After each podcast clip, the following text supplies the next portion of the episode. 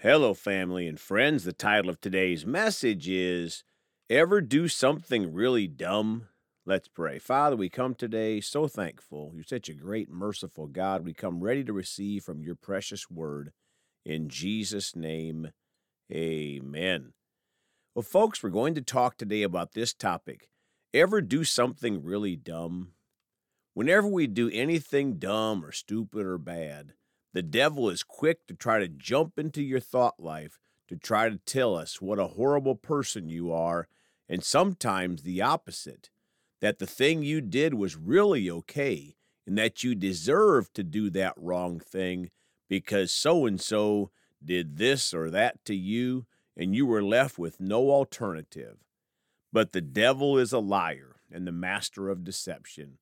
If we are hungry for God, it's hard for the devil to convince us that the bad or dumb thing we did was justified, because our spirit man shows us what is right and wrong with God.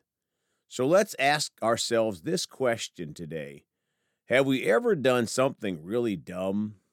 Nobody in the world could probably answer no to that question, except for someone named Jesus, who walked the earth over 2,000 years ago. Let's talk about that question today and start in 1 Samuel 13, verses 13 and 14 in the Amplified Bible. 13 Samuel said to Saul, You have acted foolishly. You have not kept the commandment of the Lord your God, which he commanded you. For if you had obeyed, the Lord would have established your kingdom over Israel forever. Folks, Saul rebelled against God, so God chose David to replace Saul. 14 But now your kingdom shall not endure. The Lord has sought out for himself a man, David, after his own heart, and the Lord has appointed him as leader and ruler over his people, because you have not kept or obeyed what the Lord commanded you. My friends, God said David was a man after his own heart. Acts 13:22 in the amplified. And when they had removed him, he raised up David to be their king. Of him he testified and said, I have found David, the son of Jesse, a man after my own heart, conforming to my will and purposes, who will do all my will. Folks, think about that. God said David was a man that conformed to his will and purposes. 1 Samuel chapter 17 in the Amplified Bible, verse 49. David put his hand into his bag and took out a stone and slung it, and it struck the Philistine on his forehead. The stone penetrated his forehead, and he fell face down to the ground. Verse 58 So David triumphed over the Philistine with a sling and a stone, and he struck down the Philistine and killed him. My friends, there are few stories in the Bible as amazing as David killing the giant Goliath with God's help, of course. 2 Samuel chapter 11 in the New King James Bible. David, Bathsheba, and Uriah. One had happened in the spring of the year at the time when kings go out to battle, that David sent Joab and his servants with him and all Israel, and they destroyed the people of Ammon and besieged Rabbah as David remained at Jerusalem. Folks, this is a good warning for us. David should not even have been at home at this time. We need to be where God wants us to be. Two, then it happened one evening that David arose from his bed and walked on the roof of the king's house. And from the roof he saw a woman bathing, and the woman was very beautiful to behold. My friends, this could have been the end of the story. If David had quickly turned away and said, I should not be looking at this. I'm sorry, Lord, and left the roof and went back into the house. 3. So David sent and inquired about the woman, and someone said, Is this not Bathsheba, the daughter of Eliam, and the wife of Uriah the Hittite? 4. Then David sent messengers and took her, and she came to him, and he lay with her, for she was cleansed from her impurity, and she returned to her house. Folks, there were a series of bad decisions by David, and this led to a child out of wedlock. 5. And the woman conceived, so she sent and told David and said, I am with child. 6. Then David sent to Joab, saying, Send me Uriah the Hittite. And Joab sent Uriah to David. My friends, then David tried to get Uriah to sleep with Bathsheba to cover up his sin, but Uriah would not do this. 15.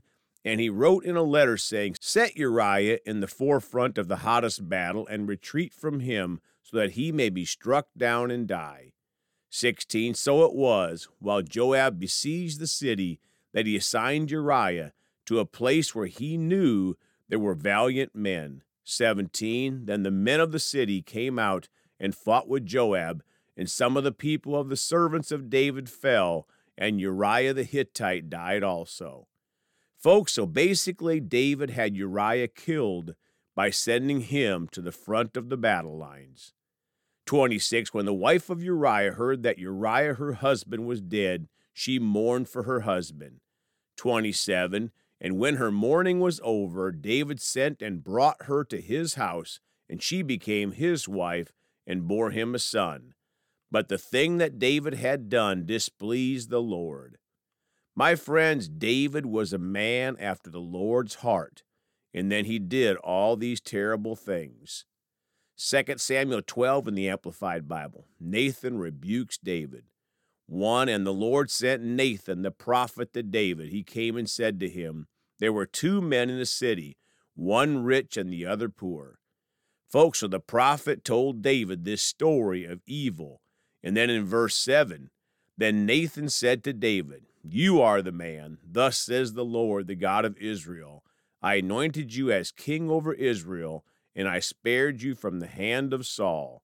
8 I also gave you your master's house, and put your master's wives into your care and under your protection.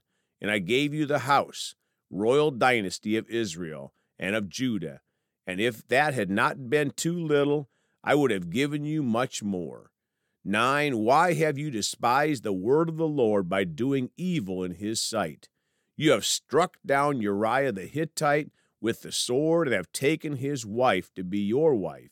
You have killed him with the sword of the Ammonites. 10. Now therefore the sword shall never depart from your house, because you have despised me and have taken the wife of Uriah the Hittite to be your wife.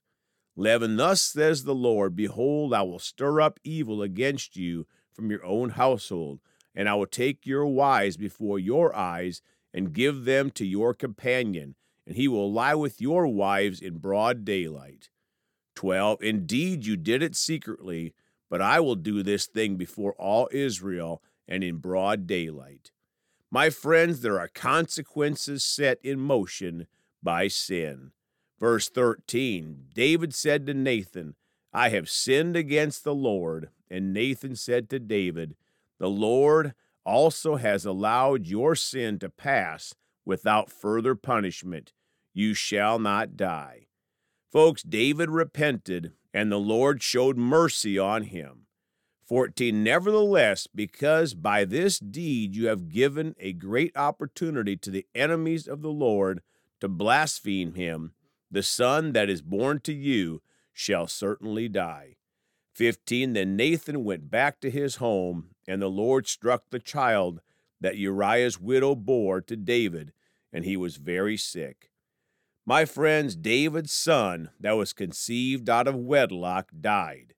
But then God allowed them to have another son, Solomon, and the Lord greatly loved this child, and he became a great king.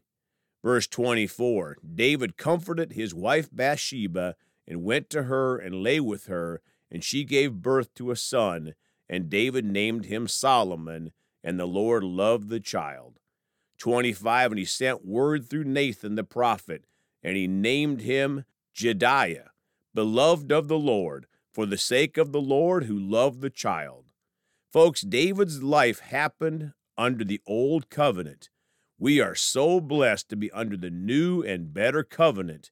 And when we mess up, we need to quickly obey this next verse.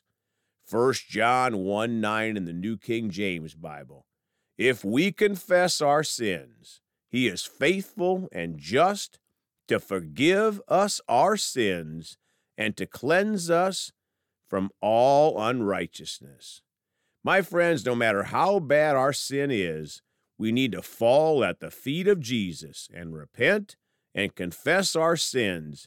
And God is faithful and just to forgive us our sins and to cleanse us from all unrighteousness.